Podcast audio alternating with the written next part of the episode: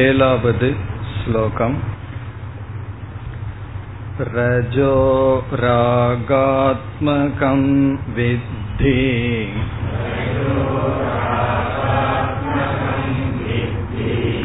த்ருஷ்ணா சங்க சமுத்பவம்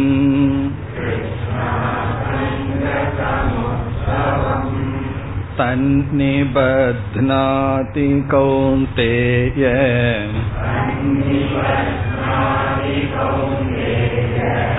கர்ம சங்கேன தேஹினம்.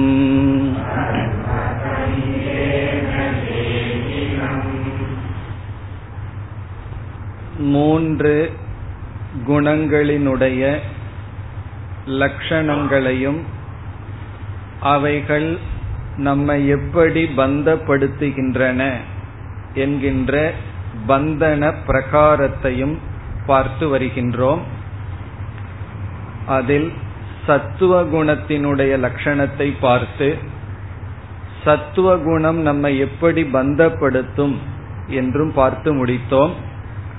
அடுத்ததாக ரஜோகுணத்துக்கு வந்தோம். சத்துவகுணம் என்பது பிரகாசகம், அனாமயம் என்று பகவான் கூறினார். அறிவை கொடுப்பது, குற்றமற்றது என்று சொன்னார்.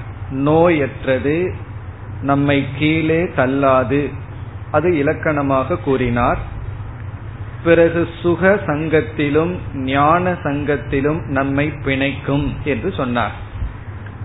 சுக சங்கம் என்பதற்கு நாம் பார்த்த பொருள், நல்ல பண்புகளையெல்லாம் நாம் பின்பற்றி வரும்பொழுது அதனால் வருகின்ற சுகத்திற்கு நாம் அடிமையாகி விடுவோம். தானம் செய்வதனால் வரும் சுகம், வைராகியம், அமைதி, வெளி சூழ்நிலையில் இருக்கின்ற அமைதி, இவைகளுக்கெல்லாம் மனம் அடிமையாகி இதற்கு அடுத்த நிலைக்கு செல்லாமல் அவை நம்மை பந்தப்படுத்துகின்றன. இவைக்கு அடுத்த நிலையும் ஒன்று இருக்கின்றதா என்ற கேள்வி வரும்பொழுது நாம் இறுதியில் பார்க்க போகின்றோம். குணாதீதன் என்ற இடத்தில் சத்துவகுணத்தையும் கடந்தவனுடைய இலக்கணத்தை பார்க்க போகின்றோம். அப்படி சத்துவகுணமானது அதில் வருகின்ற சுகத்திலும் ஞானத்திலும் பற்றை கொடுத்து குணங்களை கடக்காமல் நம்மை பந்தப்படுத்துகின்றது. பிறகு அடுத்ததாக ரஜோகுணத்திற்கு நாம் வருகின்றோம். சென்ற வகுப்பில் முதல் வரியை நாம் பார்த்தோம். ரஜோகுணத்தினுடைய இலக்கணத்தை நாம் பார்த்தோம். ரஜோகுணத்தினுடைய லட்சணம் என்ன? ஸ்லோகத்தில் ரஜக ராகாத்மகம் வித்தி, ஹே அர்ஜுனா வித்தி, நீ புரிந்துகொள். ரஜக ரஜோகுணத்தை ராகாத்மகம், ராகம் என்றால் பற்று, அட்டாச்மெண்ட். ராகாத் ஆத்மகம் என்றால் சொரூபம், தன்மை, பற்று சொரூபமாக நீ புரிந்துகொள். இந்த ராகக பற்று என்பதை பகவானே விளக்குகின்றார்.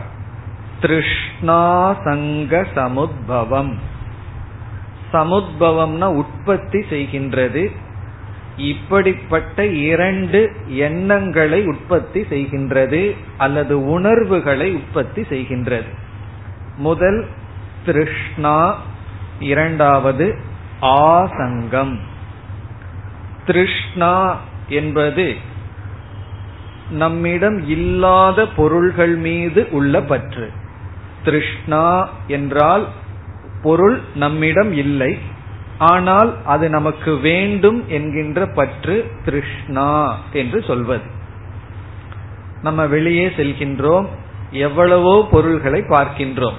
கடையில எவ்வளவோ பொருள்கள் வைத்திருக்கின்றன.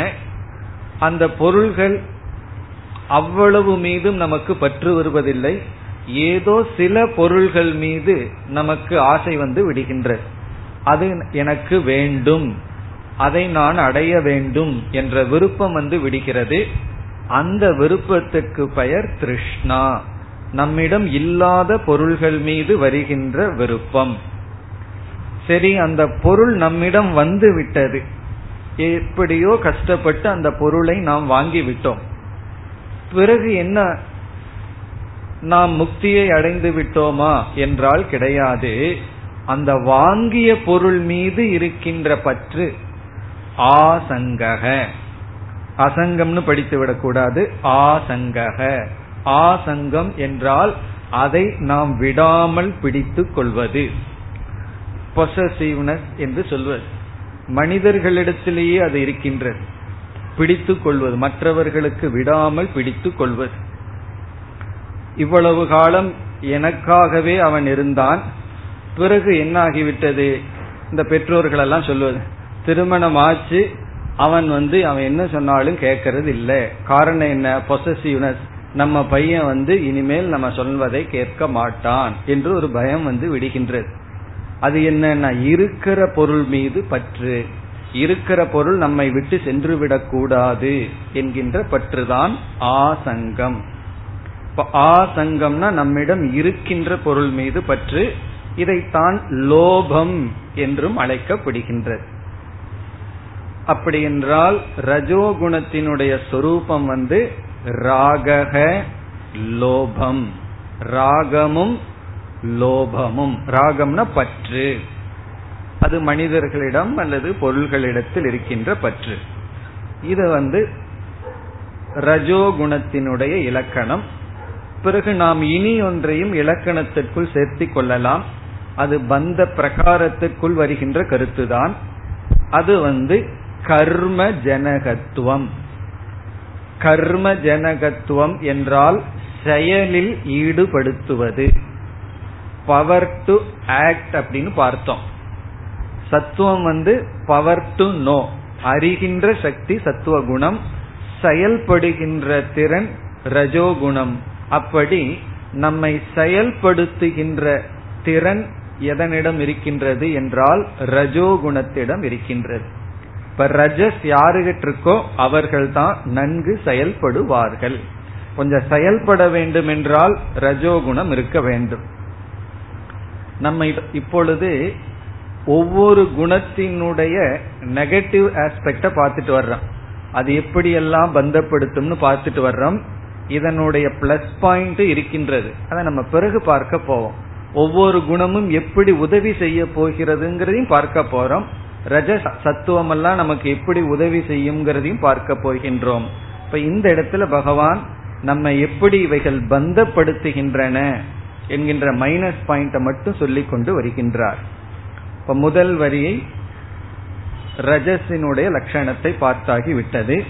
இனி இரண்டாவது வரிக்கு வரலாம்.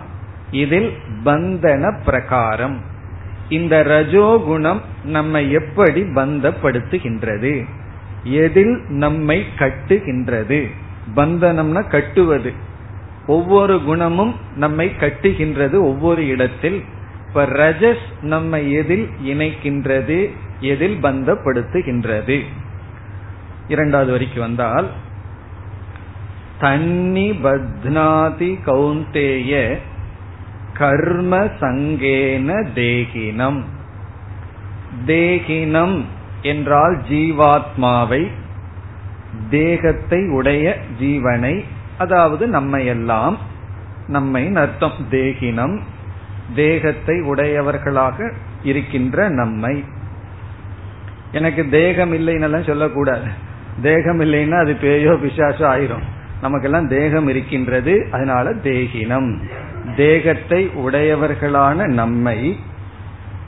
தது நிபத்நாதி, தது ரஜோகுணம், தது ரஜக, இந்த ரஜோகுணமானது கட்டுப்படுத்துகின்றது, நம்மை இணைக்கின்றது. கௌந்தேய, ஏ அர்ஜுனா, எதில், கர்ம சங்கேன, கர்மத்தில் நம்மை இணைக்கின்றது. கர்மம்னா செயல், செயலில் நம்மை பிணைக்கின்றது, பிரவிற்த்தியில் நம்மை பிணைக்கின்றது. சத்துவத்துல பகவான் என்ன சொன்னார், சுக சங்கம் ஞான சங்கம்னு சொன்னார். இங்கு வந்து கர்ம சங்கம், கர்மத்தில் நம்மை கட்டுகின்றது. இதனுடைய பொருள் என்ன, விளக்கம் என்ன என்று இப்பொழுது பார்க்கலாம். மனதில் ஆசை இருந்தால் அந்த ஆசையானது அடுத்தபடியாக செயலாக வெளிப்படும். காம கர்ம என்று சொல்வது. காமகன்னு சொன்ன ஆசை, அது வந்து கர்மமாக வெளிப்படும். ஆசை இருந்து கர்மமாக வெளிப்படவில்லை என்றால் அந்த ஆசை வந்து போதிய வலுவுடன் இல்லைன்னு அர்த்தம். ஏன்னா ரொம்ப பேர்த்துக்கு தத்துவம் எல்லாம் படிக்கணும்னு ஆசை இருக்கத்தான் செய்யுது. சொன்னா சொல்லுவார்கள், நானுக்கு இதையெல்லாம் படிக்கணும்னு. ஆனா ஏன் செயலுக்குள்ள வரலினா அந்த ஆசை வலுக்கவில்லை. இப்ப ஆசை உறுதியாக உறுதியாக அது செயலாக வெளிப்படும். இப்போ ஒரு ஆசை வந்து நமக்குள்ள எங்கேயோ ஒளிஞ்சிருக்கும், பிறகு அது வளர வளர வளர அது எப்ப முழுமையாக வளர்ந்து விட்டது என்றால் அந்த ஆசை எப்பொழுது நம்மை பிரவருத்தியில் தள்ளுகின்றதோ அப்பொழுது அந்த ஆசை முழுமையை அடைந்து விட்டது. இது நல்ல விஷயத்துக்கும் தான் தவறான விஷயத்துக்கும் சரி. இந்த ஆசை முழுமை அடைகிறதான், தீவிரத்தை அடைகிறதான் முமுட்சுத்துவம் என்று சொல்வது. அப்படி இந்த ஆசை என்பது ரஜோகுணத்தினுடைய லட்சணம். இது எப்படி வெளிப்படுகின்றது, எதில் நம்மை தள்ளுகின்றது என்றால் கர்மத்தில், செயலில் நம்மை பிணைக்கின்றது. அதனால ரஜஸ நம்ம முக்கியமா தேவைன்னு சொல்ல போறோம் பின்னாடி. ரஜஸுடைய பிளஸ் பாயிண்ட்ல, இங்க நம்ம மைனஸ் பாயிண்ட தான் பார்த்துட்டு இருக்கோம். இங்க எப்படி நம்மை பந்தப்படுத்துகிறதுன்னு பார்க்கின்றோம். இப்ப எப்படி பந்தப்படுத்துகிறது, ஆசை சுரூபமாக இருக்கின்ற ரஜஸ் நம்மை செயலில் ஈடுபடுத்துகின்றது. இனி எப்படிப்பட்ட செயலில் என்றால் லௌகிக வைதிக கர்மணி. லௌகிக கர்மம் வைதிக கர்மம்னு இரண்டு விதமான கர்மங்கள். நம்மிடத்திலிருந்து வருகின்ற செயல்களை எல்லாம் ரெண்டா பிரிச்சிடறோம். லௌகிகம்னா சாதாரணமா செய்கின்ற செயல், வியாபாரம் பண்றது, பிறகு காலையில எழுந்திருக்கிறது முதல் கொண்டு உறங்க போகும் வரை நாம செய்கின்ற அன்றாட செயல். பிறகு வந்து வைதிகம்னு சொன்னா சில பூஜைகள், யாகங்கள், இவைகளெல்லாம் செய்வது. இப்படிப்பட்ட செயல்களில் நம்மை ஈடுபடுத்துகின்றது. சரி, செயலில் ஈடுபடுத்துறதுக்கும் பந்தத்துக்கும் என்ன சம்பந்தம் என்று கேட்டால், இந்த செயல் நம்மிடம் இருந்து உருவாகின்ற ஒவ்வொரு செயலுக்கும் இரண்டு பலன் சொல்லப்படுகின்றது. ஒன்று திருஷ்ட பலன், இனி ஒன்று அதிருஷ்ட பலன். திருஷ்ட பலன் சொன்னா கண்ணுக்கு முன்னாடி தெரிகிற பலன்.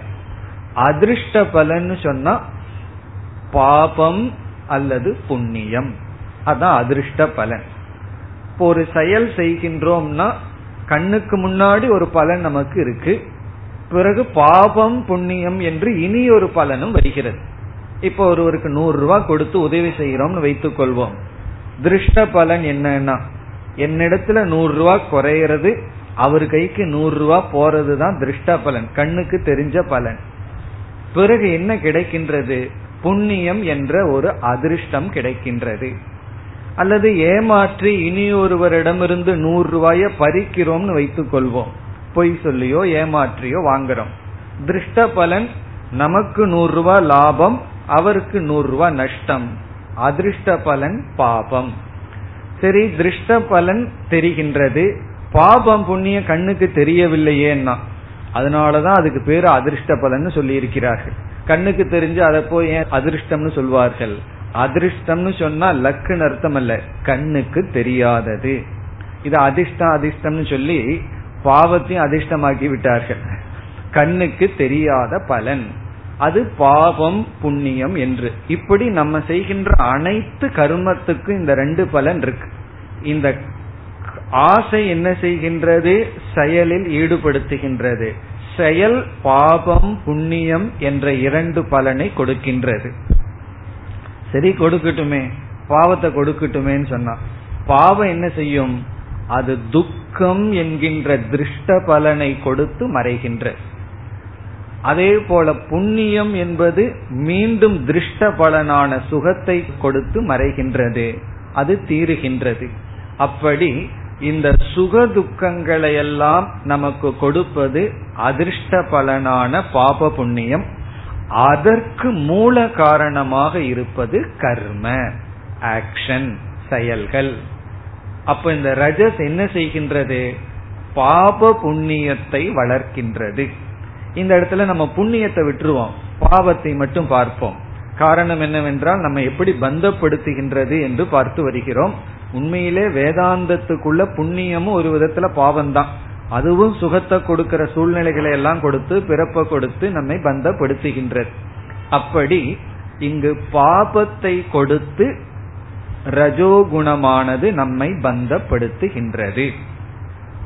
அப்ப இந்த ரஜோகுணம் கர்மத்தில் நம்மை ஈடுபட வைத்து, பேசாம இருந்திருந்தா அன்னைக்கு பாவம் இல்ல புண்ணியம் இல்லை. சிவராத்திரிக்கு சில பேர் தவம் பண்றேன்னு சொல்லி முழிச்சிட்டு இருப்பார்கள். பேசாம தூங்கி இருந்தாங்கன்னா ஒரு பாவம் இல்ல, புண்ணியம் இல்லை. வெளிச்சிட்டு என்னன்னா வெடிய வெறிய டிவி பார்த்து ஊரோ வம்பு பேசி என்ன ஆச்சுன்னா பாவம் தான் வந்தது. அப்படி இந்த கர்மம் என்ன செய்து விட்டது? இந்த ரஜஸ் என்ன பண்ணி விட்டதுன்னா ஒழுங்கான ஆக்டிவிட்டியில ஈடுபடுத்தாமல் அவர்களுக்கு பாபத்தை கொடுத்தது. அப்படி இந்த ரஜஸில் இருப்பவர்கள் சும்மா இருக்காம எதையாவது செய்து எதையாவது வாங்கி கொள்வார்கள். பல முறை நம்ம சொல்றோமல்ல, நம்ம பேசாம இருந்திருக்குன்னு வாயை வச்சுட்டு சும்மா இல்லாம இதை சொன்ன இவ்வளவு கஷ்டம் வந்து வாய்த்ததுன்னு சொல்றோம். இதெல்லாம் என்னன்னா ரஜஸ்னுடைய வேலை. சில தேவையில்லாத செயலை செய்யறது, அல்லது வந்து தேவையில்லாத வார்த்தைகளை விட்டுறது, தேவையில்லாத விஷயத்துல தேவையில்லாத இடத்துல தலையிடுறது. எவ்வளவு முறை நம்மை பார்த்து சொல்லியிருப்பார்கள், இதுல நீ தலையிடாதே. நம்ம ஏன் தலையிட்டோம்னா, நம்ம தலையிடுறதுக்கு காரணமே ரஜஸ் தான். ரஜஸ் என்ன செய்கின்றது? சும்மா இருக்காம எதையாவது நம்மை செய்ய வைத்து கொண்டே இருக்கின்றது. அதனால திருஷ்ட பலனும் துக்கமா இருக்கு, அதிர்ஷ்ட பலனும் துக்கத்தை நமக்கு கொடுக்கின்றது. இப்படி செயலில் நம்மை ஈடுபடுத்தி ரஜசானது துயரப்படுத்துகின்றது, பந்தப்படுத்துகின்றது. இதுதான் இங்கு பகவான் கூறுகின்றார். பிறகு நாம் மேலும் சில கருத்துக்களை இங்கு பார்க்கலாம். எப்படி எல்லாம் இந்த ரஜஸ் பந்தப்படுத்துதுங்கிறதுக்கு இங்கு முக்கியமானது கர்ம. கர்மம் வந்து சுக துக்கங்களை எல்லாம் கொடுக்கின்ற பாப புண்ணியத்தை கொடுத்து துக்கப்படுத்துகின்றது. அடுத்ததாக ரஜஸினுடைய செயல் விக்ஷேபம். இந்த விக்ஷேபம்ங்கிறது ரஜஸினுடைய காரியம். இது மனதினுடைய லெவல்ல. விக்ஷேபம்னா என்ன? எதையாவது நினைத்து கொண்டே இருக்கிறது, மாறி மாறி நினைச்சிட்டே இருக்கிறது. அது வந்து விக்ஷேபம். அது வந்து ரஜஸ் நமக்கு கொடுக்கின்றது. ரஜோகுணம் ரொம்ப இருப்பவர்களிடம் போய் தியானம் பண்ணுங்கன்னு சொன்னா எப்படி பண்ண முடியும்? மனதுல விக்ஷேபம் வந்து கொண்டே இருக்கும். விக்ஷேபம்னா மாறி மாறி வேகமாக தேவையற்ற எண்ணங்களினுடைய தாக்கம். இது வந்து நமக்கு விக்ஷேபம்ங்கிறது ரஜஸ் விக்ஷேபத்தை கொடுத்து நம்மை பந்தப்படுத்துகின்றது. பிறகு இந்த ரஜஸ் நமக்கு பொறுமையை கொடுக்காது. பொறுமையின்மையை இந்த ரஜஸானது நமக்கு கொடுக்கும். எதற்குமே பொறுமை இல்லாதது. இந்த காலத்துல பொறுமையின்மை தான் ரொம்ப வளர்ந்திருக்கு. அறிவு கூர்மை கொஞ்சம் வளர்ந்திருக்கு, அதே போல பொறுமை இன்மையும் வளர்ந்திருக்கு. அந்த காலத்துல அறிவு கூர்மை கொஞ்சம் குறைவா இருந்தது, பொறுமை ரொம்ப இருந்தது. இப்ப வந்து எல்லாமே குயிக்கா நடக்கிறதுனால என்ன ஆச்சுன்னா எல்லாத்துக்கும் அறிவு இருக்கு, ஆனா பொறுமை இல்லை, பொறுத்திருக்க முடியாது. ஒரு சேனல்ல ஏதாவது பார்த்துட்டு இருக்கும் போது ஒரு நிமிடம் அட்வர்டைஸ்மெண்ட் வந்ததுன்னு வச்சுக்கோமே, அதை பாக்குறதுக்கு பொறுமை இல்லையா? உடனே வேற சேனல்ல போய் பிறகு உடனே இதுக்கு வந்து ஆகணும். காரணம் என்னன்னா பொறுமை நமக்கு இல்லை. இப்ப குழந்தைகளுக்கெல்லாம் நம்ம குழந்தையா இருக்கும் போது இருந்த அறிவை விட இந்த காலத்து குழந்தைகளுக்கு பத்து மடங்கு இருபது மடங்கு அதிக அறிவு அதிகமா இருக்கு. அது எப்படி தெரியுதுன்னா, ஒரு குழந்தை ஒரு கேள்வி என்கிட்ட கேட்டது, பதில் சொல்றதுக்கு நான் ஒரு நாள் எடுத்துட்டேன். என்ன கேள்வி தெரியுமோ? தேர்ட் ஸ்டாண்டர்ட் படிக்கிற குழந்தை, எனக்கு வந்து பெற்றோர்கள் அதாவது ரிலேஷன்ஸ் தாத்தாவோ மாமாவோ வந்தா பாக்கெட் மணி கொடுக்கிறார்கள், அதை சேர்த்து வைக்கலான்னு ஆசையா இருக்கு, ஸ்கூல்ல சமோசா வாங்கி சாப்பிடலான்னு ஆசையா இருக்கு, என்ன பண்றது சாமின்னு கேட்டு என்ன பதில் சொல்றது? பாக்கெட் மணியை சேர்த்து வைக்கலான்னு ஆசையா இருக்கான், சமோசா வாங்கி சாப்பிடலான்னு ஆசையா இருக்கான், என்ன பண்றது? எனக்கு பதில் சொல்ல தெரியல. ஒரு நாள் டைம் கேட்டேன், யோசிச்சு சொல்றேன், எனக்கு ஒரு நாள் ஃபுல் டே டைம் கொடு. பிறகு அடுத்த நாள் கஷ்டப்பட்டு யோசிச்சு இந்த பதில் சொன்னேன். நீ அந்த பணத்தை சேர்த்து வச்சுட்டு அம்மா கிட்ட சமோசா பண்ண சொல்லி செஞ்சு சாப்பிட்டுக்கோன்னு நான் ஏதோ ரொம்ப அறிவுபூர்வமா பதில் சொன்ன மாதிரி நினைச்சிட்டு அந்த குழந்தை சொல்லிச்சு, அம்மா செய்யற சமோசாவை நீங்க தான் சாப்பிடணும், அது நல்லா இருக்காது சாமி, கேன்டீன்ல பண்ணாதான் நல்லா இருக்கும். என்ன அறிவு! அப்ப நம்ம அறிவெல்லாம் ஜீரோ.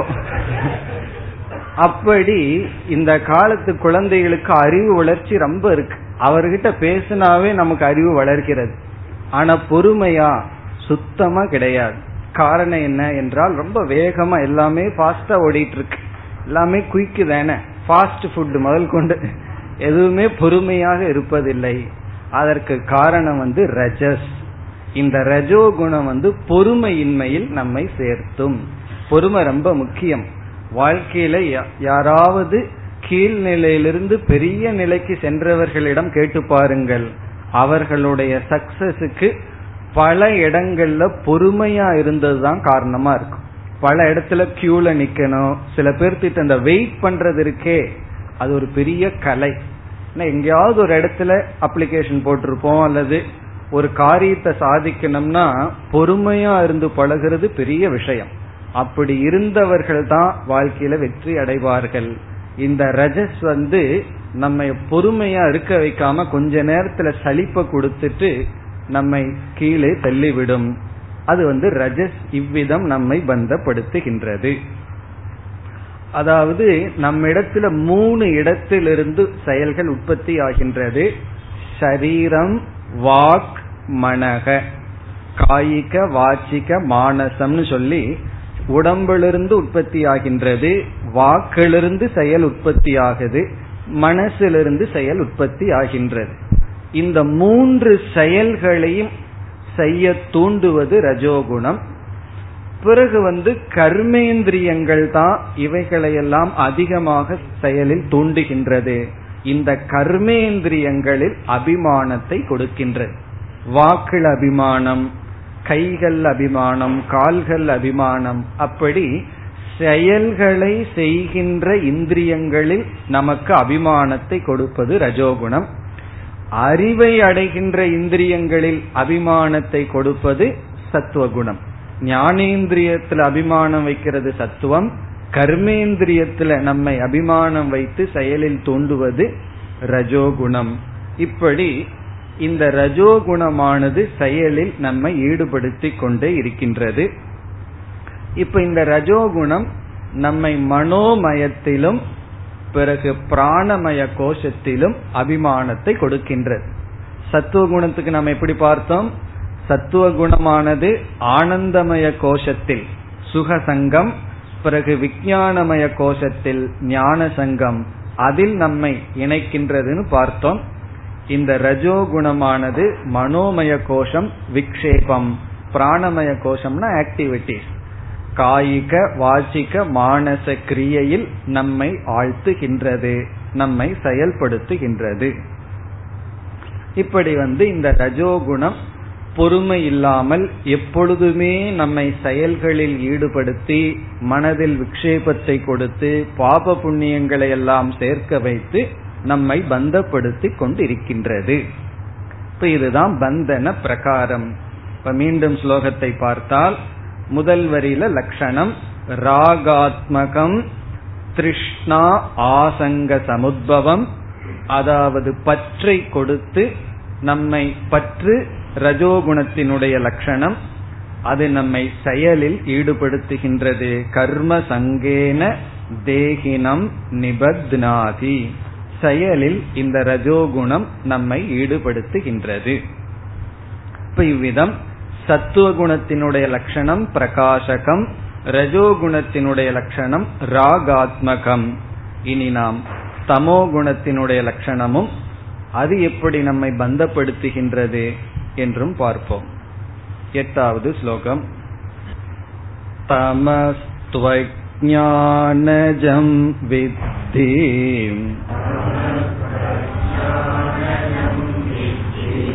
மோகனம் சர்வதேகினாம்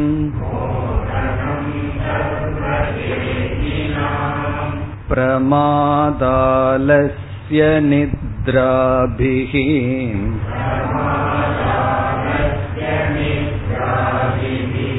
தன்னிபத்நாதி பாரத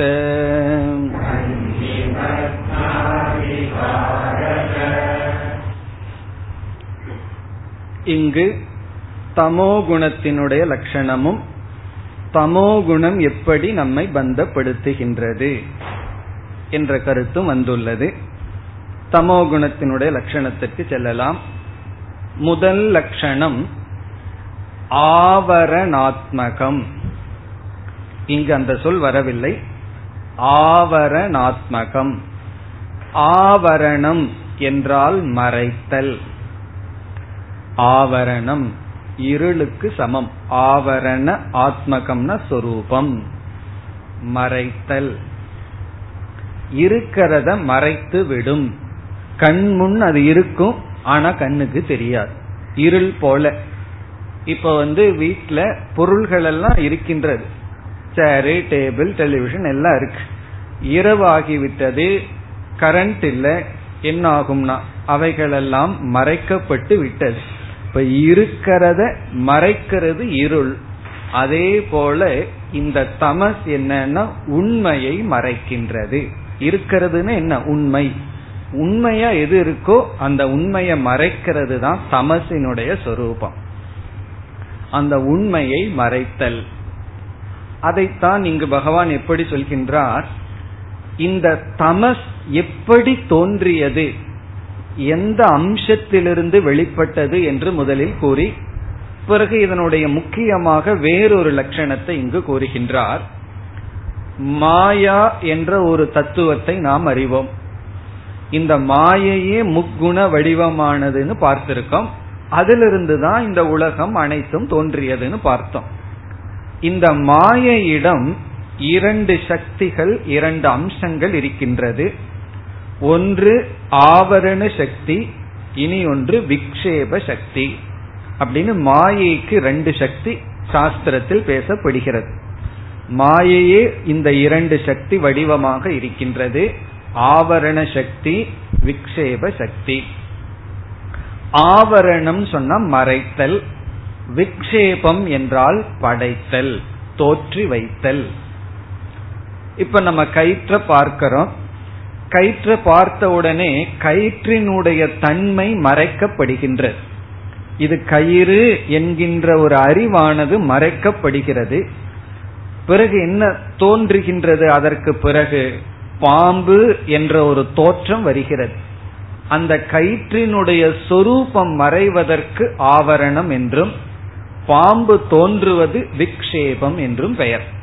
பாம்பினுடைய தோற்றம் விக்ஷேபம், கயிற்றினுடைய சொரூபத்தினுடைய கயிற்றின் தன்மை மறைக்கப்படுவதற்கு ஆவரணம்.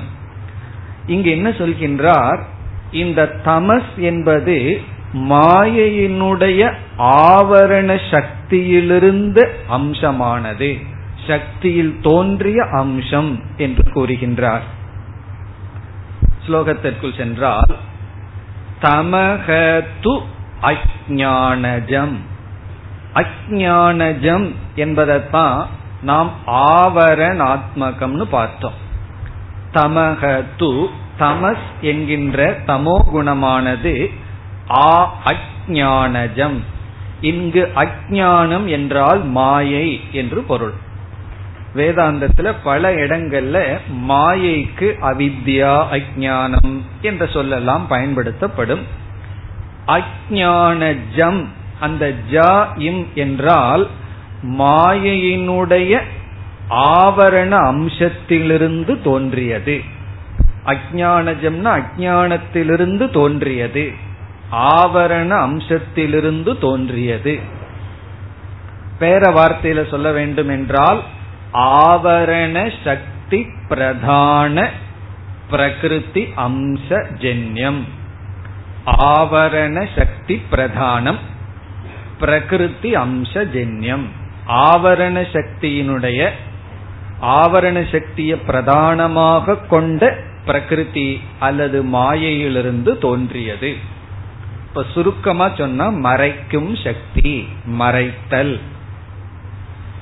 எதையெல்லாம் மறைத்தல்னா சுருக்கமா சொன்னா உண்மையை மறைத்தல். உண்மை எது இருக்கோ அந்த உண்மை தெரியாம இருக்கிறது, அது மறைத்தல்.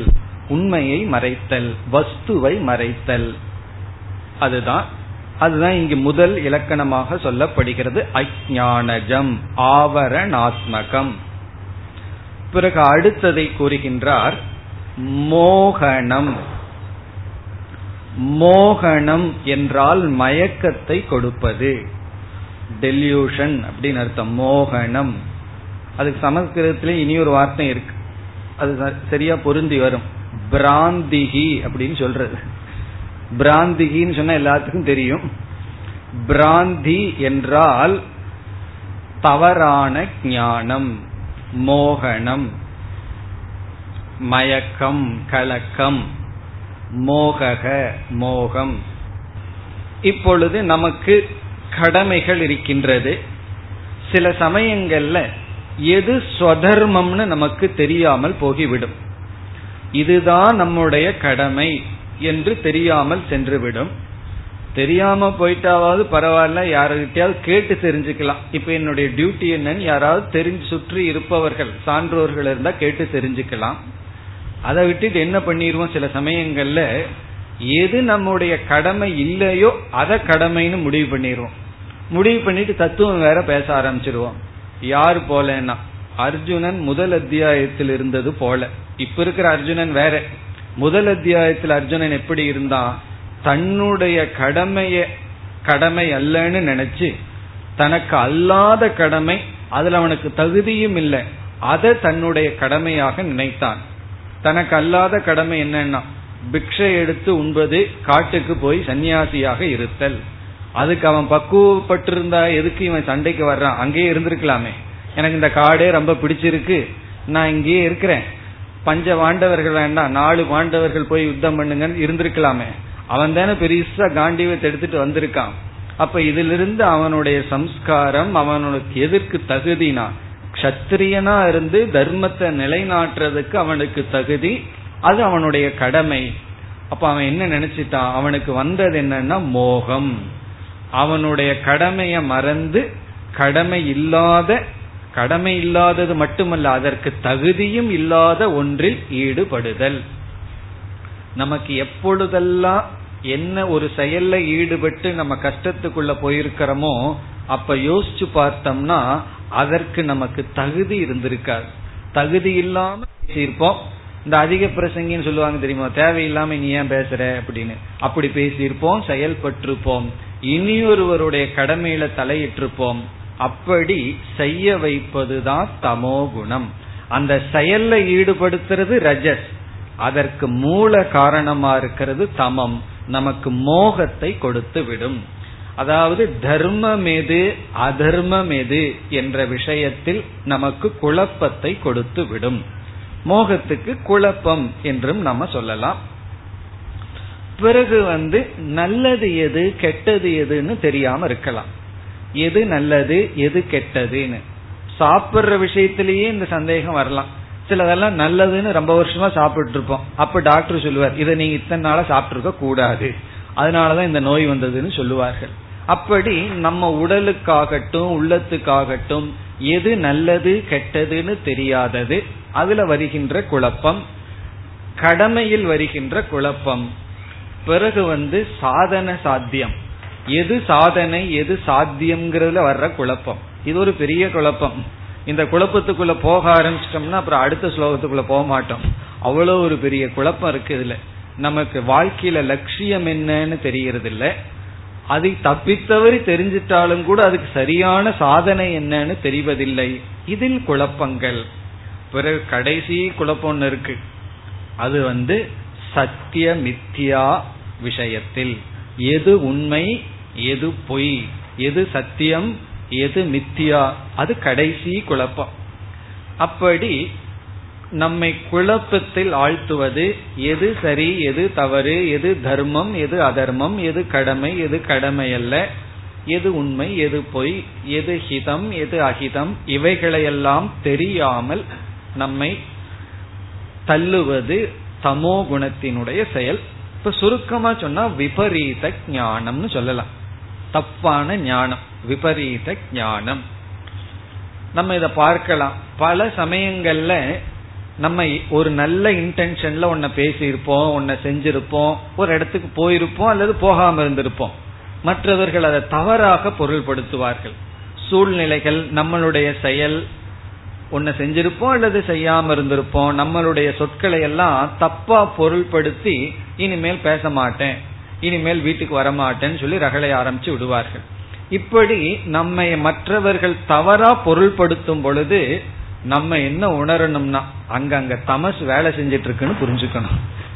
நமக்கு அது புரியாதனால, காரணம் ஏன் புரியலனா இங்கேயும் தமஸ் வேலை செய்யுது, அதனால ரகளை வந்துருது.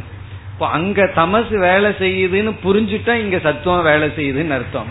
அப்படி ஒருவர் தவறாக பொருள்படுத்தினால், ராங் இன்டர்பிரேஷன் சொல்றது, நம்மளுடைய செயல்கள், பாவனைகள், ஆட்டிடியூடு இதையெல்லாம் தப்பா புரிஞ்சு கொள்ளும் பொழுது, நம்ம நம்பாத பொழுதோ ஏதோ ஒரு காரணத்துல மற்றவர்கள் தவறு செய்யும் பொழுது, அப்ப நமக்கு சத்துவம் வேலை செய்தால், சத்துவ குணம் நமக்கு வேலை செஞ்சதுன்னா அது தமத்தினுடைய விளைவாக அப்படி செய்கிறார்கள். அவர்களுக்கு தமோ குணம் போயிடுதுன்னா ஒழுங்கா வேலை செய்வார்கள், அவர்களை வெறுக்க மாட்டோம், மீண்டும் நம்மளும் ரகளைக்கு போக மாட்டோம். இங்கேயும் தமஸ் இருந்ததுன்னா தான் பிறகு எல்லா விதமான கருத்து வேடுபாடு, ரகளைகள் எல்லாம் ஆரம்பிக்கும். இப்ப இதை நம்ம உணரணும். யாரெல்லாம் தவறான சிந்தனையில், தப்பான கன்விக்ஷன், ராங் கன்விக்ஷன்ல செயல் செய்கிறார்களோ அவர்களை நினைச்சு நம்ம பரிதாபப்படணும். காரணம் என்ன, அவங்க தமசுல எல்லாம் இருக்கிறார்கள். நம்ம பரிதாபப்படாம அவர்களோட ரகலை பண்ணிட்டு இருந்தோம்னா அவர்களுக்கு நமக்கும் ஒரு வேறுபாடு இல்லை. கரெக்டா அந்த டெராஸ்ல சாதி சமமா உட்கார்ந்துட்டு இருக்கோம்னு அர்த்தம். முள்ளு வந்து சமமா காட்டிட்டு இருக்கு, அவங்களும் நமக்கும் எந்த வேறுபாடும் இல்லை. அப்படி இந்த தமசினுடைய லட்சணம் அஜ்ஞானஜம் மோகனம். அஜ்ஞானஜம் என்றால் மறைத்தல், பிறகு விபரீத ஞானம். விபரீத ஞானம் தான் தமஸ், விபரீத காரியம் ரஜஸ் ஆயிரும். விபரீத ஞானம் வந்துட்டா உடனே அடுத்தது என்ன வந்துடும், விபரீத செயல்கள் வந்து விடும். அப்படி செயலா வடிவெடுத்துட்டா ரஜஸ் ஆயிரும். அதற்கு மூலமாக இருப்பது தமோகுணம். தப்பான இன்டர்பிரேஷன், தப்பா நம்ம சூழ்நிலைகளை, பொருள்களை, மற்றவர்களை புரிந்து கொள்ளுதல், அப்படி தவறாக புரிந்து கொள்ளுதல் மோகனம். பிறகு உன்னை புரிஞ்சுக்காமலேயே இருக்கிறது என்னன்னா அதுவும் தமசு தான். சில பேர்த்துக்கு ஏதாவது புரிய வைக்க முயற்சி பண்ணா கொஞ்சம் தமஸ் அதிகமா இருந்தா தப்பா புரிஞ்சுக்குவாங்க. தமஸ் ரொம்ப இருந்ததுன்னு வச்சுக்குவோமே, புரியவே புரியாது, ஒண்ணுமே புரியாது, அதுவும் தமசு தான். அப்படி அறியாமை, மறைத்தல், புரிந்து கொள்ளாமை அல்லது தவறாக புரிந்து கொள்ளுதல். மோகத்துக்கு வேறொரு லட்சணமும் ஒரு இடத்துல நம்ம பார்த்திருக்கோம். அதாவது ஒரு பொருளுக்கு எவ்வளவு வேல்யூ இருக்கோ அதுக்கு மேல வேல்யூ கொடுக்கறது தான் மோகம் அர்த்தம்.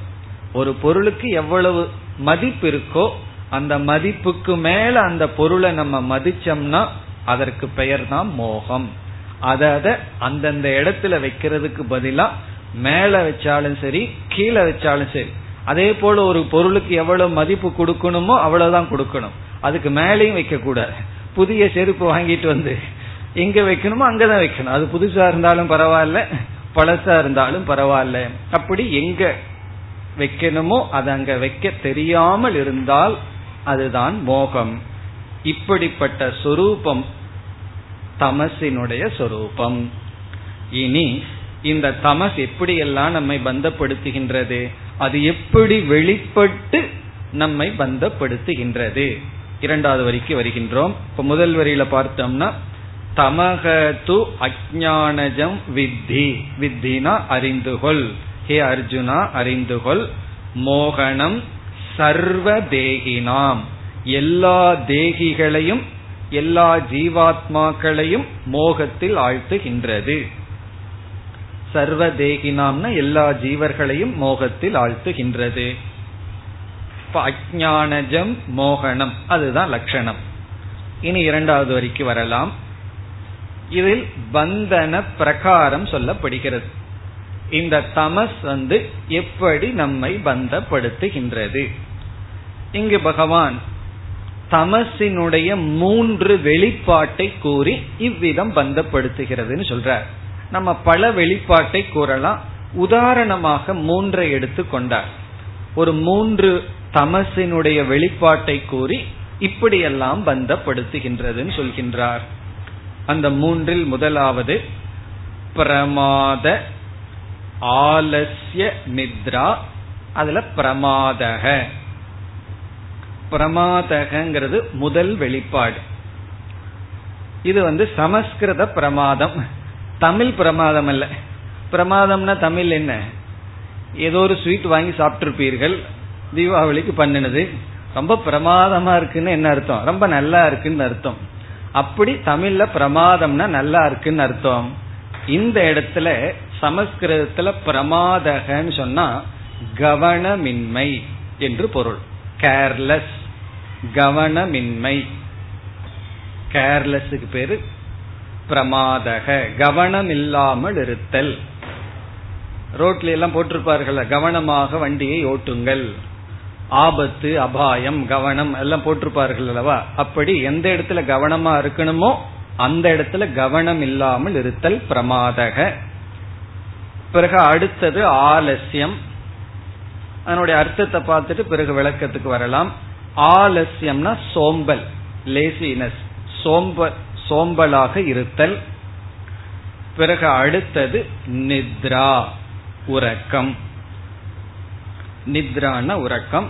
நித்ராபிகி என்றால் இந்த மூன்று விதமான வெளிப்பாட்டுகளினால் தது நிபத்நாதி பாரத. அர்ஜுனன் அழைக்கின்றார், ஹே அர்ஜுனா, தது நிபத்நாதி, தது தமக, இந்த தமசானது ஒரு ஜீவனை பந்தப்படுத்துகின்றது. நம்ம பலதை சொல்லலாம், மற்றதையும் பிறகு நம்ம பார்க்க போகின்றோம். இந்த லிங்கம்ங்கிற இடத்துல இவைகளெல்லாம் பார்ப்போம், மேலும் சில விளக்கங்கள் பார்க்கலாம். இங்கு பகவான் கூறிய இந்த மூன்றை மட்டும் இப்பொழுது பார்க்கலாம். முதல்ல பிரமாதக. பிரமாதகன்னு சொன்னா கவனமின்மை. இதற்கு லட்சணம் என்னவென்றால், பிரயத்னேன கர்த்தவ்யே காரியே விஸ்மிருதிஹி. பிரயத்னேன கர்த்தவ்யே காரியே விஸ்மிருதிஹி. பிரயத்னேன என்றால் முயற்சியுடன், கர்த்தவ்யே காரியேன செய்ய வேண்டிய விஷயத்தில், முயற்சியுடன் செய்ய வேண்டிய விஷயத்தில், விஸ்மிருதிஹி என்றால் மறந்து விடுதல். ரொம்ப முயற்சியுடன் செய்ய வேண்டிய முக்கியமான விஷயத்தை நம்ம மறந்து விடுதல். அதாவது பிரமாதகங்கிறதுனுடைய அர்த்தம் பல கோணங்கள்ல இருக்கு. ஒன்று, நமக்கு முன்னாடி முக்கியமான ஒரு பொறுப்பு, ரெஸ்பான்சிபிலிட்டி இருக்கு, அத வந்து கவனம் கொடுக்காமல் அப்படியே கேர்லெஸ்ஸா இருந்து மறந்து விடுதல். இனி ஒரு பொருள் என்னவென்றால், அதை செய்யாமல் விட்டுவிட்டால் வருகின்ற விளைவை உணராது இருத்தல். அதுதான் நம்ம முக்கியம், விளைவை உணராத மனம். ஒரு முக்கியமான காரியம் நமக்கு முன்னாடி இருக்கு, அதை நம்ம செய்யவில்லை என்றால் அதனால என்ன விளைவு வருமோ அந்த விளைவை உணராத புத்தி, விளைவை உணராதது. அதாவது பொறுப்புணர்வு இல்லாத மனநிலை. சில பேர்த்துக்கு பொறுப்பு இல்லாம இருப்பார்கள் தெரியுமோ, நம்ம அவர்களை திட்டுவோம், பொறுப்பு இல்லாம இப்படி சுத்திட்டு இருக்கேன்னு சொல்லி. அப்படி பொறுப்புணர்வு இல்லாத தன்மை தான் பிரமாதக, கேர்லெஸ் அப்படின்னு சொல்ற.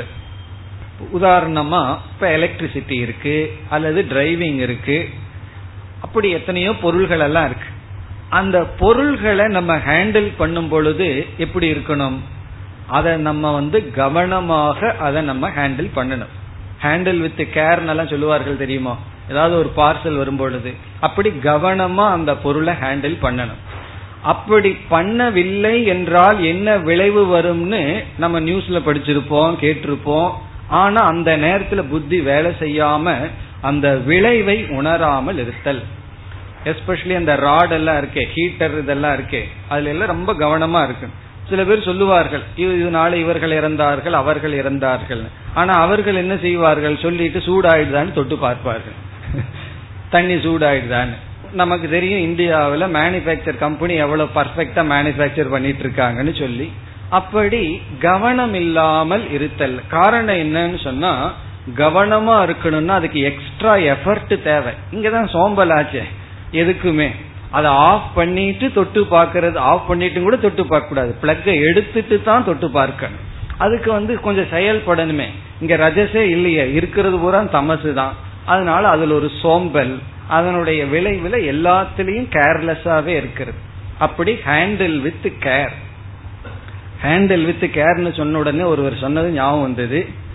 ஒருவர் வந்து தன்னுடைய மகளை தன்னுடைய மருமகனு கல்யாணம் பண்ணி கொடுத்துட்டு சொன்னாராம், ஹேண்டில் வித் கேர்னு சொன்னாராம், என்னுடைய மகளை வந்து கொஞ்சம் கேர்ஃபுல்லா ஹேண்டில் பண்ணணும்னு. புது மாப்பிள்ள கேட்டாராம், கண்ணாடி மாதிரி உடஞ்சு போயிருவாளான்னு. அவரு சொன்னாரு, இல்ல குக்கர் மாதிரி வெடிச்சிருவார், உங்களுக்கு தான் டேஞ்சர்னாராம். அதனால ஹேண்டில் வித் கேர்னு சொன்னா அது நாசமாயிருமோ, இல்ல நம்ம நாசமாயிருவோம். அதனால ஹேண்டில் வித் கேர்னா எல்லா பொருள்களையும் கவனமாக நம்ம ஹேண்டில் பண்ணணும். அந்த கவனம் இல்லாம இருந்துட்டோம் அப்படின்னா அதுக்கு பேர் தான் பிரமாதக. இப்ப பிரமாதக என்றால் அறிவுல அந்த அறிவு உணராத தன்மை. இத நம்ம கவனமாக இந்த இடத்துல நடந்து கொள்ளவில்லை என்றால் அதனுடைய விளைவு என்ன வரும்? பல ஆக்சிடென்ட் எதனால வருகின்றது? அந்த நேரத்துல கேர்லெஸ் தான். சரி பரவாயில்ல போயிடுவோமே அப்படின்ட்டு போறது. கொஞ்சம் பொறுமையாக இருந்து கொஞ்சம் கவனமாக இருந்தால் அது வந்திருக்காது. அப்படி கவனமின்மை இது வந்து சத்துவத்துக்கு ஆப்போசிட்டான குவாலிட்டி. இந்த ரஜஸ் தமஸ் என்பது சத்துவத்துக்கும் ரஜஸுக்கும் ஆப்போசிட்டா இருக்கிறது தான் தமஸ். அப்படி சத்துவத்திற்கு எதிரியா இருக்கிறது தான் பிரமாதக. இப்ப சத்துவத்தில் இருந்தோம் அப்படின்னு சொன்னா அலர்ட்டா இருப்போம். பிரமாதகக்கு ஆப்போசிட் வந்து அலர்ட்னஸ், கவனமாக இருத்தல், விழிப்புடன் இருத்தல். கேர்ஃபுல்லா இருக்கிறதுன்னா என்ன? விழிப்புடன் இருத்தல், ரொம்ப விழிப்பா இருக்கிறது தான் சத்துவம். அந்த சத்துவத்துக்கு எதிரியா இருக்கிறது தான் இந்த தமஸ், கவனக்குறைவுடன் இருத்தல். இப்ப சில பேர் எல்லா விஷயத்திலும் கவனக்குறைவாக இருப்பார்கள். அப்படி அவர்கள் அதனால் துயரப்படுவார்கள், அதனால் பந்தப்படுவார்கள். இதுக்கு மேலே நம்ம கேர்லெஸ் பத்தி சொல்ல வேண்டிய அவசியம் இல்லை, எல்லாத்துக்கும் தெரியும். கேர்லெஸ் சொன்னாவே கேர்லெஸ்னா என்ன, எதுல எல்லாம் நம்ம கேர்லெஸ்ஸா இருக்கோம்னு நமக்கு தெரியும். இனி அடுத்தது ஆலஸ்யம். ஆலஸ்யம் என்றால் சோம்பலாக இருத்தல். இது வந்து ஆப்போசிட் டு ரஜஸ். ரஜஸுக்கு ஆப்போசிட்டா இருக்கிறது. இப்ப சத்துவத்துக்கு எதிரி, சத்துவத்தினுடைய ஆப்போசிட் வந்து பிரமாதகன்னு பார்த்தோம். ரஜஸினுடைய ஆப்போசிட் என்னன்னு சொன்னா இதுதான் ஆலஸ்யம். ரஜஸில் இருப்பவர்களுக்கு சோம்பலா இருக்கவே மாட்டார்கள், ஏதோது செயல்பட்டு கொண்டே இருப்பார்கள். இங்க ரஜஸ் போயிடுதுன்னு சொன்னா என்ன வந்துரும்னா சோம்பல். சோம்பலுக்கு என்ன லட்சணம்? நம்ம விளக்காசிரியர்கள் எதையும் விட்டு வைக்கிறது இல்லை, எல்லாத்துக்கும் ஒரு லட்சணத்தை அழகா டெபினிஷன் கொடுத்து விடுவார்கள். இதற்கு அவர்கள் கொடுக்கிற இலக்கணம் கர்த்தவ்யே காரியே. கர்த்தவ்யே காரியேன செய்ய வேண்டிய விஷயத்தில் ஸ்ரத்தா அபாவாத், ஸ்ரத்தை இல்லாமல் உற்சாக அபாவக, உற்சாகமின்மை. இப்ப கர்த்தவ்யே காரியே ஸ்ரத்தா அபாவாத் உற்சாக அபாவக. சமஸ்கிருதம் தெரியாமலே உங்களுக்கு புரிஞ்சிடும். செய்ய வேண்டிய காரியத்தில் ஸ்ரத்தா அபாவாத்னா ஸ்ரத்த இல்லாத காரணத்தினால், உற்சாக அபாவக உற்சாகம் இல்லை. உற்சாகம்ங்கிறது சமஸ்கிருத வார்த்தை தான். உற்சாகம்னா எந்தூசியாசம். ஏன் ரொம்ப உற்சாகமா இன்னைக்கு இருக்க, ஏன் டல்லா இருக்கன்னெல்லாம் சொல்றோம் அல்லவா, அந்த உற்சாகமின்மை தான் ஆலஸ்யம். எப்பொழுதுனா செய்ய வேண்டிய விஷயத்துல, ஒரு வேலையும் இல்ல சும்மா உட்கார்ந்துட்டு இருக்கிறோம்னா அது போய் ஆலஸ்யம்னு நினைச்சிட்டு இருக்க வேண்டாம். கொஞ்ச நேரம் நமக்கு ஓய்வு தேவை, ரெஸ்ட் தேவை. ரொம்ப வேலை செஞ்சிருக்கோம், கொஞ்ச நேரம் ஓய்வு எடுத்துட்டு இருக்கோம், உடனே நான் ஆலஸ்யம் தமசுக்கு வந்துட்டேனேன்னு வருத்தப்படக்கூடாது. அது வந்து ஓய்வு நமக்கு தேவைதான். முக்கியமான வேலை முன்னாடி இருக்கும் பொழுது செய்ய வேண்டிய செயல் நமக்கு முன்னாடி இருக்கு, செய்தாகணும். அந்த செயல்ல நமக்கு ஸ்ரத்த இல்லாத காரணத்தினால், ஸ்ரத்தைன்னா அவ்வளவு ஒரு ஈடுபாடு இல்லாத காரணத்தினால் நமக்கு உற்சாகம் குறைந்து விட்டது. அந்த உற்சாகம் குறைந்த நிலையில் இருப்பதுதான் சோம்பல் என்று சொல்வது. சோம்பலுக்கு என்ன அடையாளம்னா நமக்கெல்லாம் தெரியும், அப்படியே வாய் பெருசா திறக்கும், கொட்டாயெல்லாம் விட்டுட்டு சோம்பலா உட்கார்ந்துட்டு இருப்போம். சோம்பல் சோம்பலை பத்தி விளக்க வேண்டிய அவசியம் இல்லை, நமக்கு தெரியும். நமக்கு தெரியும்னு தான் சொல்றேன், நம்ம கிட்ட இருக்கும்னு சொல்லல. நமக்கெல்லாம் சோம்பல்னா என்னவென்று தெரியும். சோம்பேறித்தனமா இருத்தல், எல்லா விஷயத்திலையும் சோம்பலாக இருத்தல், அது வந்து ஆலசியம். இது வந்து ரஜசுக்கு எதிரியாக இருக்கிறது. பிரவருத்தி அசாமர்த்தியம்னு இனி ஒருத்தர் சொல்றார். பிரவருத்தி அசாமர்த்தியம்னா செயல்பட திறமை இல்லாமல் இருத்தல். ஒரு இடத்துல செயல்பட்டு ஆகணும், அந்த இடத்துல செயல்படும் திறமை இல்லாமல் அமர்ந்திருப்பதற்கு பெயர் ஆலசியம். இனி அடுத்தது நித்ரா. நித்ரா என்றால் உறக்கம் என்று பொருள். இப்ப நம்ம உடலுக்கு ஒரு குறிப்பிட்ட உறக்கம் அவசியமாக தேவை. அந்த உறக்கம் இல்லை என்றால் அது நம்ம உடலை பாதிக்கும். இங்கு அதை பற்றி பகவான் கூறவில்லை. நமக்கு எவ்வளவு உறக்கம் தேவையோ அந்த நேரத்தில் உறங்குவதை இங்கு பகவான் கூறவில்லை. பிறகு இங்கு கர்த்தவ்யம் பரித்யஜ்ய நித்ரா, செய்ய வேண்டியதை செய்யாம தூங்குறது. நித்ரா அப்படின்னு சொன்னா அந்த இடத்துல அதை செய்யக்கூடாது, அந்த நேரத்துல தூங்குவது. ஒரு உதாரணம் சொல்லுங்களேன். கிளாஸ் தான், சில பேர் ஃபர்ஸ்ட் ரோல் உட்கார்ந்துட்டு தூங்கி கொண்டு இருப்பார்கள். அவங்களால லாஸ்ட் ரோல் உட்கார்னா அதுவும் செய்ய மாட்டார்கள். இங்க யாரும் அப்படி இல்லை, சொல்றேன் உதாரணமா. அப்படி செய்ய வேண்டிய விட்டுட்டு தூங்கி கொண்டு இருத்தல், அதாவது அதிக நித்ரான்னு அர்த்தம், அதிகமாக தூங்குதல்.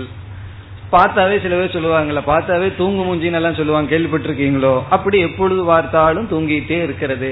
அது வந்து அந்த முகத்திலேயே அந்த லட்சணம் தெரிய ஆரம்பிச்சிடும். அப்படி அதிகமாக உறங்குதல் அதுவும் நல்லதில்லை, உறங்காமலேயே இருக்கிறதும் தவறு. இங்கு வந்து அதிக நித்திரையை பகவான் கூறுகின்றார். ரெண்ட சொல்றார், அதிகமாக உறங்குதல், பிறகு வந்து உறங்க கூடாத நேரத்துல உறங்க கூடாதுதான். டிரைவிங் நல்லா பண்ணிட்டு போகும்போது உறக்கம் வந்ததுன்னு வச்சுக்கோமே, அது பொதுவா நம்ம நாட்டுல வராது, ஏன்னா அவ்வளவு அப்படியே ஆடிட்டு இருக்கும், ரோடெல்லாம் அப்படி இருக்கும். வெளிநாட்டுல அப்படி வரும்னு சொல்லுவார்கள். ஏன்னா ரோடு வந்து எப்படி இருக்கும், ஏற்கனவே சொல்லியிருக்கேன், தோசை கல்லு மாதிரி இருக்குமா ரோடு. அதுல ரொம்ப ஸ்பீடா போனா இப்படி இருக்கும், அப்படியே நமக்கு உறக்கம் வந்து விடும். இப்ப அந்த நேரங்கள்ல எல்லாம் உறங்குதல், டிரைவிங்ல உறங்குறது அல்லது வேற ஏதாவது இடத்துல உறங்கி கொண்டிருத்தல், உறங்கக்கூடாத இடத்தில் உறங்குதல், அதை இங்கு தமஸ் என்று பகவான் கூறுகின்றார். நம்ம உடம்புக்கு உறக்கம் தேவை, அதை பற்றி கூறவில்லை. ஆதிபிகி நித்ராபிகி, இப்படிப்பட்ட செயல்களினால், இப்படிப்பட்டவைகளில் தன்னி பத்னாதி பாரத, இந்த தமசானது நம்மை பந்தப்படுத்தும். இவ்விதம் இந்த மூன்று ஸ்லோகத்தில் பகவான் ஒவ்வொரு குணத்தினுடைய லட்சணத்தை சொல்லி அவைகள் எப்படி பந்தப்படுத்தும் என்று சொன்னார். இனி அடுத்த ஸ்லோகத்தில் மீண்டும் இந்த மூன்று குணம் எப்படி பந்தப்படுத்துகின்றது என்ற கருத்தை முடிவுரை செய்கின்றார். ஆகவே ஒன்பதாவது ஸ்லோகம் ஒரு முடிவுரை ஸ்லோகம். ஒவ்வொரு குணமும் எங்கு நம்மை பந்தப்படுத்தும், பந்தன பிரகாரத்தை மீண்டும் கூறி முடிவுரை செய்கின்றார். ஒன்பதாவது ஸ்லோகம். சத்வம் சுகே சஞ்சயதி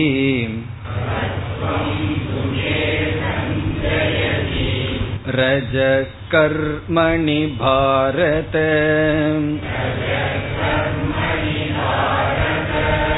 ஞானமாவ்ருத்யது தமஹ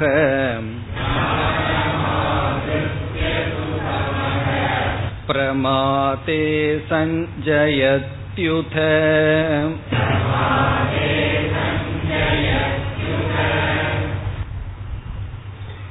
இந்த ஸ்லோகத்தில் புதிய கருத்து ஒன்றுமில்லை, ஏற்கனவே பகவான் கூறியதை இங்கு முடிவுரை செய்கின்றார்.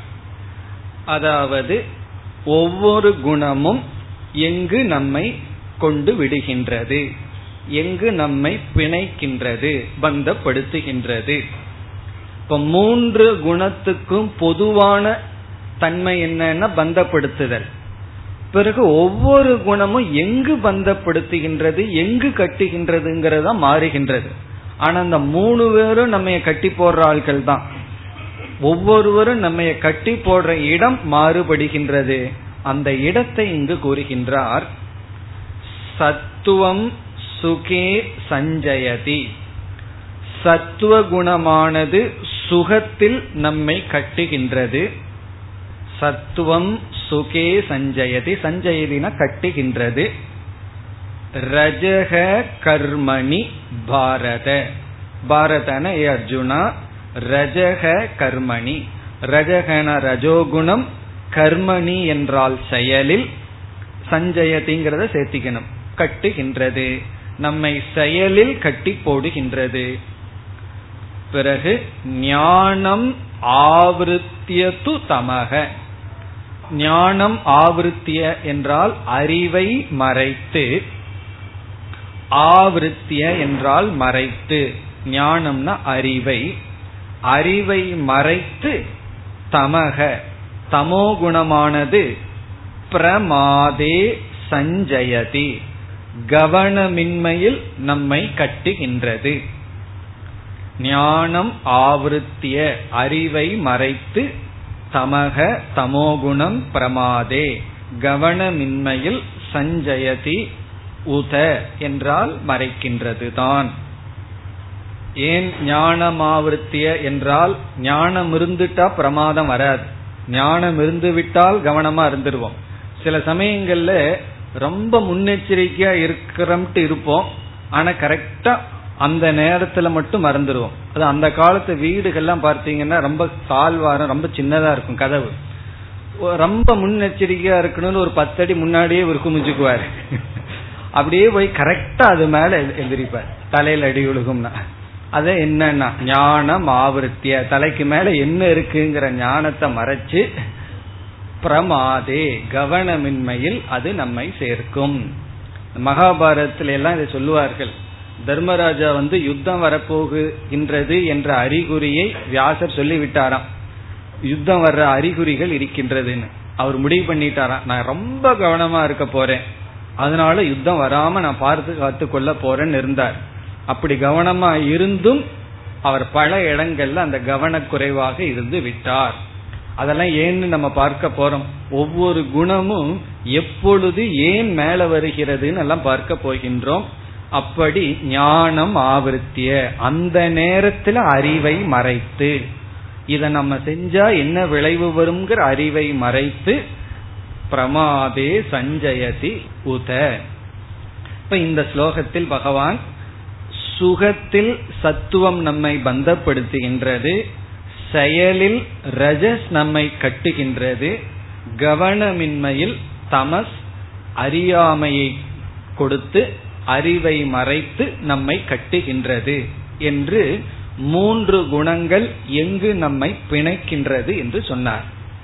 இனி நம்முடைய அடுத்த விசாரம் என்னவென்றால், இந்த குணங்கள் எப்பொழுது வெளிப்பட்டு, எப்பொழுது மற்ற குணங்களை எல்லாம் அடக்கி ஒவ்வொரு குணமும் வெளிப்பட்டு இவ்விதம் நம்மை பந்தப்படுத்துகின்றது என்பது அடுத்த விசாரம். அடுத்த வகுப்பில் பார்ப்போம். ஓம் பூர்ணமத பூர்ணமிதம் பூர்ணாத் பூர்ணமுதச்யதே பூர்ணஸ்ய பூர்ணமாதாய பூர்ணமேவாவசிஷ்யதே. ஓம் சாந்தி சாந்தி சாந்தி.